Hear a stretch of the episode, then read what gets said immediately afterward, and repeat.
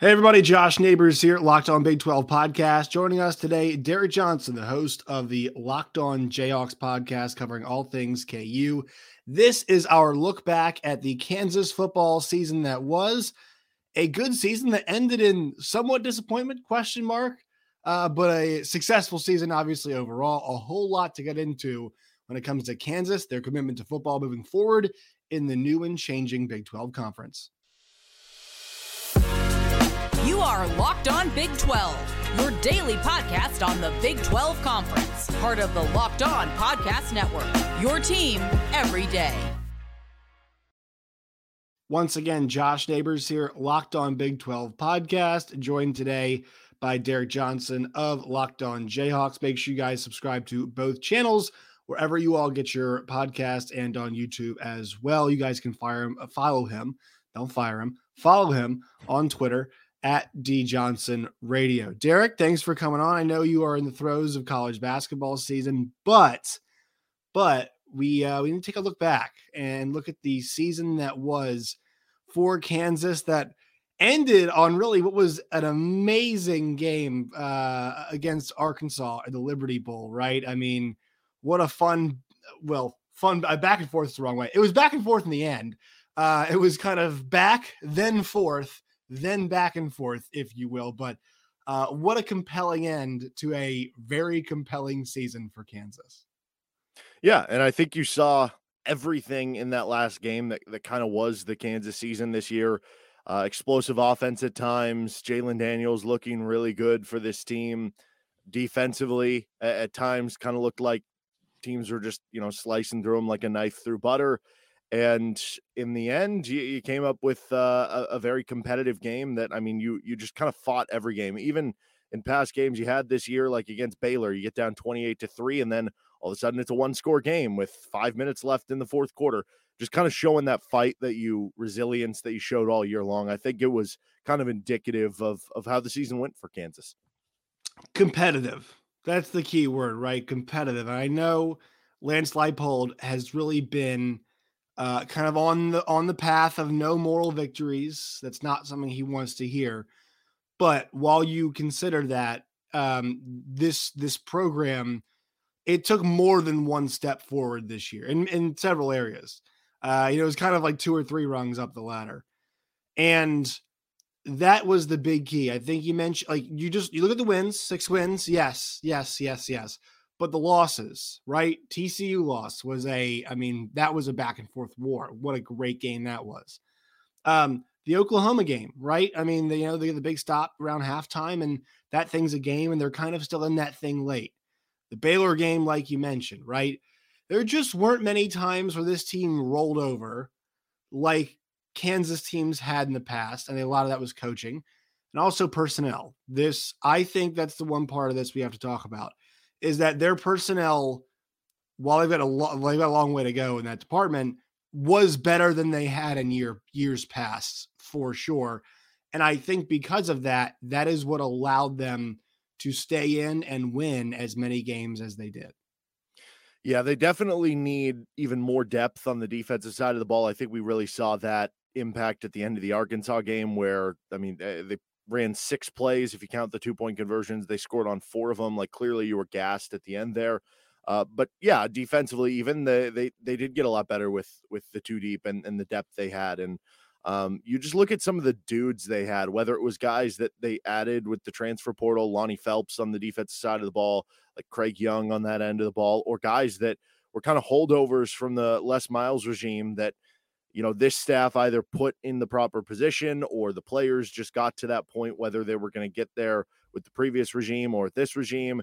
Uh, we know this staff has, has done in the past a great job of developing players. And uh, there were comments from players like over the past couple seasons about how, yeah, in past years with the Miles regime, like there weren't any um, mandatory weightlifting times, but with this staff, there is. So it's just like those small things that lead to player development. And you know, eh, when you see a guy like Jalon Daniels have this unbelievable season, when you see a guy like Cobee Bryant be an all Big 12 first team corner, yes, those players were brought on with a different regime with different coaches, but I think you have to give this staff credit and how they've kind of developed them and guys like Andy Kotelnicki, the offensive coordinator, and how they've put them in the proper situations to really succeed this year. And uh, let's let's talk about the, the coaching staff. I will say I think Kansas got pretty lucky because um with with the way modern college football works, it is hard to retain guys unless you've already shown in the past that you have made some commitments to football, right? Like Kansas really hadn't made any. I mean, we hear about these big games they had this year and the kind of, you know, needing to bring in outside resources to make sure the stadium atmosphere and the stadium experience would be up to snuff, right? And, you know, th- there was a period of time, I think, especially after the Nebraska job became open, that um, you know we had to start thinking about, all right, this will not be the only job that opens. What does it look like for KU to keep Lance Leipold? And Lance Leipold, luckily for them, is the kind of guy that was like, you know, I, I will wait for these things to get built, right? You have to commit them to me, but I will sit here and wait for them to get built. I will sign the extension. We'll get the pay raises for the assistants We'll commit the money to building new facilities and I will stay through all of that as opposed to being like, eh, am I going to wait for this stuff all to get built? He has said yes. Some of the staff has said yes, particularly Andy Kotelnicki, which is huge. Um, so talk about really you know, what what that has meant. The fact that they kind of lucked in the situation where they don't have a coach who's got eyes for other places when they obviously could after a six win year at KU. Yeah, I mean it's it's funny because there's that constant battle um, when you're a program like Kansas of hey, if if we're becoming a school where everybody's trying to poach our coach, like isn't that technically a good thing? But also, yeah, you'd prefer to just have the guy stick around with that program, and and it was kind of unfortunate this year that Kansas finally gets back to a bowl game for the first time in 14 years, and boom, of course that happens and the two jobs that would make the most sense for Lance Leipold of being his, I guess, quote unquote, like dream jobs. Like he got his his graduate assistant start at Wisconsin. That opens up. He right. has all these ties with his wife and his past coaching career in the Nebraska area. Nebraska opens up. It's like, of course, those things happen to open up in the same year.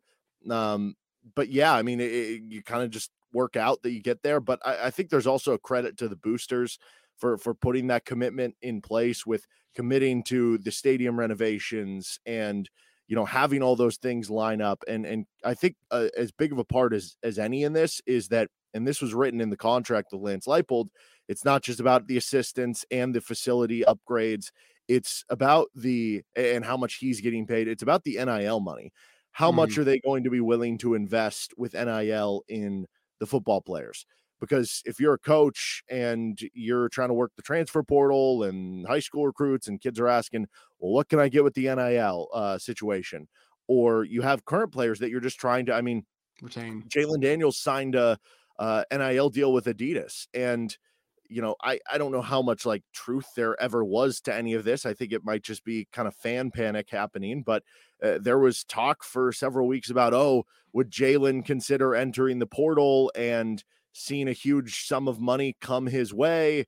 Uh, he's originally from Los Angeles. Would he go to UCLA after they are, are we're going to be graduating Dorian Thompson Robinson before they added a different transfer quarterback and just little little snippets like that. Not that that was ever going to be a thing that happened. Maybe it was, maybe it wasn't. But you see something like that, and and I know Adidas signing an NIL deal is is different than like a booster giving one out, but um, those are going to be important as anything for Kansas because as much as bringing in players with that's going to be key, it's going to be retaining the guys you have that you have developed. That's going to be important for this program. So that was as key as anything there for for Kansas, and the boosters seem to show commitment there. So uh, we'll see how that goes over the next couple years. But tip of the cap to them for for kind of being committed there.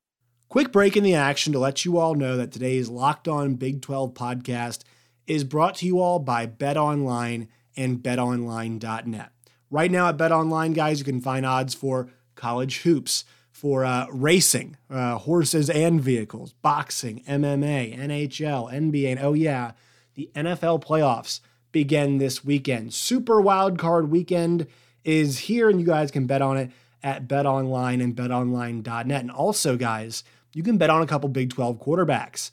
Skylar Thompson, obviously playing. Uh, you guys can bet on uh, um, Brock Purdy, obviously, as well. Geno Smith, technically, you know, you can say he's a Big 12 quarterback, right? Played at West Virginia. You can throw him into the mix, but you guys can get it all at Bet Online and betonline.net today. Bet Online, it is where the game starts. And this team really, I think the best part about this team this year was the offense, right? That was that was the that was part of the team that was um, a lot of fun to watch. And I think regardless of who was playing quarterback, you know, I know. Look, I, sure, at peak efficiency when this thing is at its best, it was Jalon Daniels, right? That was kind of the that was kind of the best version of this with the running and and the throwing that he was able to do. Um, and I, I thought just Andy Kotelnicki with the creativity too, like there were a lot of times I know the last play of the game, people were upset about what we saw with Jason Bean, obviously, and Roland Wright and Lance Leipold said, look, we're out of plays, like which makes sense, right? You don't you only have so many plays that you can drill. I mean, there's a lot in the playbook that the players have to nail down. Uh, you, you don't want to bog them down with like 12 two point plays. It's just kind of a waste of time to do that. Um, but we saw more than once the two quarterback packages, you know, the way they pull guys, a lot of the RPO stuff that they did. Just incredibly creative, a fun offense um, that really got the most out of its players. And, you know, sometimes slow starters, right? But uh, once they kind of got things into gear, it was a fun offense to watch. Then also an offense that was still really good, even with the backup quarterback all year. I think it's a credit to coaching. I think it's a credit to continuity and how all these you know these guys plays. I mean, I mean, we were never. I was never previewing games talking about well, you know uh, you know, it's not going to, this game will not be about, hey, does Kansas's offense score enough points? The answer was usually yes in that category, is more about the defense. But the offense, fantastic to watch all year long. Obviously, they've struck with a couple guys, but like it was not a bad offense when Jason Bean was in there.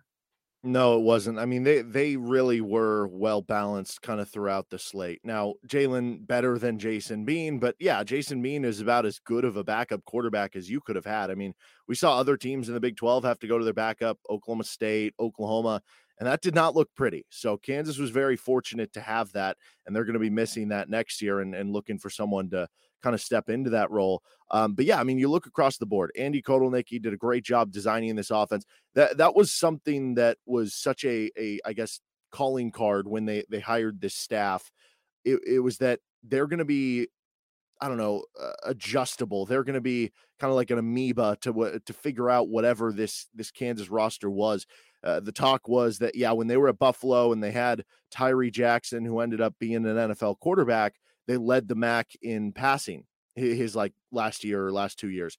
And then once he he left for the NFL draft early, and they have these really good running backs like Jaret Patterson, and they don't have as much talent in the passing game. They adjusted the offense and they switched it over, and then all of a sudden, the next two years, instead of being number one in passing, they're number one in rushing in the MAC. So they were they were able to change, and I think that's always a good sign of a good coach. Like you you stick to your core fundamentals and principles, but you have to be able to adjust to what talent you have to to kind of take advantage of the players. And, and I think they did a great job. I think uh, offensive line coach Scott Fuchs did a phenomenal job. Uh, really developing these offensive linemen and what you got from Dominick Puni, a transfer from D2 this year was fantastic for them. The receivers, I think, were the most underrated unit you had on the team. I, I haven't checked after the bowl game, but coming into the bowl games, Kansas ranked fourth in the entire country on Pro Football Focus in receiving grade this year. Uh, the receiving group didn't have any guys that like stood out and jumped off the page, individual numbers, but that's just because they had kind of a balanced offense throwing it around. Like Lawrence Arnold and Luke Grimm were dudes. The tight end group was, I, I I'm being dead serious. I think the tight end group is going to be top 10 in the country next year. Um, you look at Mason Fairchild, he was an all Big 12 tight end. I think he has a pro future to him. He'll be coming back. Uh, Jared Casey was fantastic in kind of that H back tight end role. He is such a good blocker too. You have some other guys that you brought in from the JUCO ranks or that uh, the the staff seems to be high on that are developing behind him. They just added uh, one of the top recruits in Kansas and Jaden Hamm at the tight end group. Like I'm really excited what that group can be. And then yeah, uh, you have really good running backs behind it with Devin Neal and Ky Thomas transferring away, but he was a talented kid. Sevion Morrison, Daniel Hishaw till he got hurt. So it, it was just a well balanced, well oiled machine on offense. And no matter which QB you stuck in there, you were going to be able to make it go. But yeah, it, it kind of raised to uh, I think the biggest difference between Jalon Daniels and Jason Bean, it was just the the floor was raised with Jalon in there. Right. Both guys showed a really high ceiling, but Jalon was a little better at, at, making the consistent plays, making the short passes, uh, reading the defense on read option. Like Kansas wasn't really able to do the triple option with Jason Bean because he wasn't really as good at at reading the option. But yeah, you you were pretty blessed and fortunate to have two legit starting quarterbacks. Yeah, I mean, you and I haven't talked about it too. Like Jason Bean not as like bendable of a runner, right? Like, the, I mean, I'm probably in a foot race. I guess everybody, I don't really saw, like, probably faster, right? Than Jalon. Jason Bean is. in a foot race, the fastest kid on the team. Weirdly enough, right? But mm-hmm. like, mm-hmm. when you watch them, it's this is a weird thing to say. When you watch them run, you'd rather have it, it run the football. You'd rather have Jalon Daniels, especially if you're going to run read option, because a lot of that is like it. It is not ball out running back clears a gap run. Like it's not really how it works, right? There, there is a, a lot of it is I have this guy one on one. How do I get around him? And oftentimes, like straight line speed is not the not the way that you do it, right? So that's why kind of Jalon Daniels is the better uh, is the better runner for a situation you know like that. Um, bringing him back, right? I mean this this is a I know we tell you that the Heisman stuff was really interesting early on, but like this is a really special player. This is a very special player they're bringing back quarterback. Yes. Um, I. It, it's still funny because we don't know how true like the Heisman stuff was, but right. Let's just say because Kansas is going to have I guess we never know with the transfer portal at this point, but uh, on paper, they should have 17 starters back between both sides of the ball, offense, defense. And that doesn't even account for guys like I mentioned, Jared Casey or Daniel Hishaw, who played kind of a starter's role, but didn't actually count as a starter. So they're going to have a lot of players back. We'll see what the schedule looks like. We still don't know how that's going to work out with the Big 12. Kansas is a six win team that that comes back from that. I don't think the expectation, like I, am assuming that Vegas is going to set the over under around, I don't know, five and a half, six wins, something like that. That if they have a seven win season, I think that would be a success. You would improve whatever. But it's not like out of the realm of possibility that a six win team that brings back 17 starters, if the schedule breaks right for them, maybe they could win eight or nine games. And if they do, and Jalen has as good of a season as you think, why wouldn't he be in the Heisman conversation? And, and, I think the the Arkansas game and the bowl game was a good reminder of that. The first half a little shaky. He had those two bad interceptions. It was like, eh, what's going on here? And then the second half in the overtime, I think that was the biggest takeaway for me from the bowl game that he looked like that guy again. Right. I mean, he was insane. I, I forget the exact stats. I think it was like 23. It was over 500 yards of passing, right? I mean, well, I just mean in the, the second half. In the second yeah. half, yeah, yeah. Yeah, it, it, was I think 23 35, over 300 yards. You had three touchdowns passing, another rushing touchdown, no interceptions.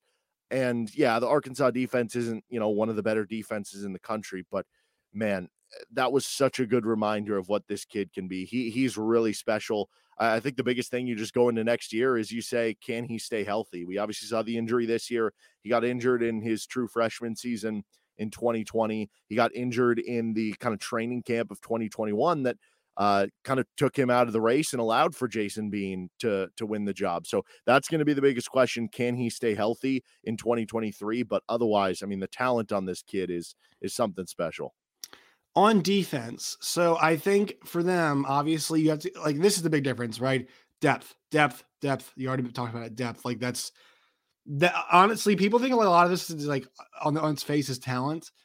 It's it's not. Talent does not normally outright just talent win. It's like you have to have multiple people at a position because normally not all 22 guys are going to make it through a season. Basically, never, right? And sometimes it's a lot of those guys. And the big question is, do you have that? And like making sure the drop off is not that big.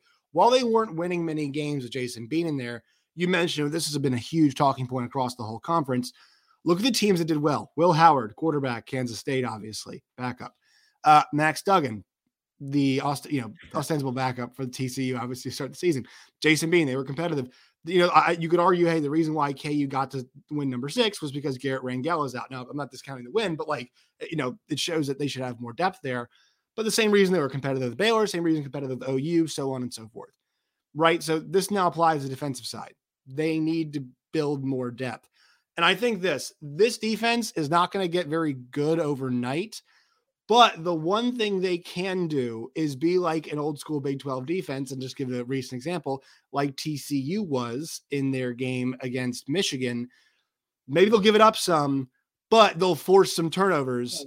And then when they do give it up, that's that's the thing they do well. They force the turnovers, they put their they score points maybe, and mostly put their offense in better positions. That's kind of the key to success, I think, for this KU defense because once a couple knocks started to get in there, and I think we saw it in the TCU game, things really began to kind of get sideways for the defense. Yeah, and, and, honestly, looking back, I'm I'm like, how did they only give up 38 to TCU after right. what they just did to Michigan? But right, um, yeah, it's it's kind of a weird spot with the defense because you're looking at, I mean, they improved by like a touchdown from last year, which yes seemed like a reasonable, strong improvement before the season. If you're like they're going to improve by a touchdown, you'd be like, okay, uh, that's going the right way. But you know, the way the season finishes, and it, not just in the Arkansas game where you give up you know 55 points but really down the stretch with kansas state and texas tech and texas that you can't stop anyone it, it just it feels like you're left with a sour taste in your mouth there I, I, think you're 100% right and i think tcu was in kind of a similar spot i think they had given up about 35 points per game last season before they came into this yeah. year and, and that's what kansas has given up and uh, if everybody comes back that you're expecting to, like Lonnie Phelps could be a game changer, Cobee Bryant on the outside, the secondary could be pretty good. Cobee Bryant, all Big 12 first team corner, he'll be a junior next year. Kenny Logan coming back for his uh, extra season with the COVID year. He's a former all Big 12 first teamer. Uh, OJ Burroughs and, and Marvin Grant. I thought Burroughs had a really good year. He was the the bowl game defensive MVP for Kansas. Grant, former starter with with Purdue, and then uh, Dotson started all the, the games this year. That could be your strength of the defense. They still have to shore up linebacker. That went from being one of the worst positions in Power Five uh, in 2021 to this year was better, but probably still the worst linebacker unit in the Big 12. And they have to add depth there too. And so, yeah, it's it's can they add that depth to you know survive the fourth quarters a little bit more? Because what you said with like basically when other teams got going, it was an avalanche and you couldn't stop it. So surviving till that fourth quarter, having guys who are more fresh, that's going to be of, of pivotal importance, surviving to the end of the season. So if they can, yeah, if they, if they can just be better at, at forcing turnovers and just making kind of chaotic plays, even if they're not a good defense, if they can just be one that's opportunistic, that's really the difference for them. And and yeah, adding that depth would would certainly help them kind of bear over the course of the season. And, and I think that's going to be the biggest part of, of the transfer portal here to try to show that up. And they have playmakers too. That's the big thing. Is like they have guys who are playmakers on defense. Uh, all right, Derek, appreciate you, man. Where can people find you and your work and all of its variety? Well, you can give me a follow on Twitter at D Johnson Radio. I post kind of everything on there, so that's probably the easiest way to do it. But obviously, with Locked On Jayhawks, you can uh, tune in, subscribe to the podcast anywhere you get your podcasts on YouTube, and you can also hear me uh, on Rock Chalk Sports Talk on radio in uh, Lawrence from three to six Monday through Friday. Derek Johnson, the host of Locked On Jayhawks. Appreciate your time, man. Yep, absolutely.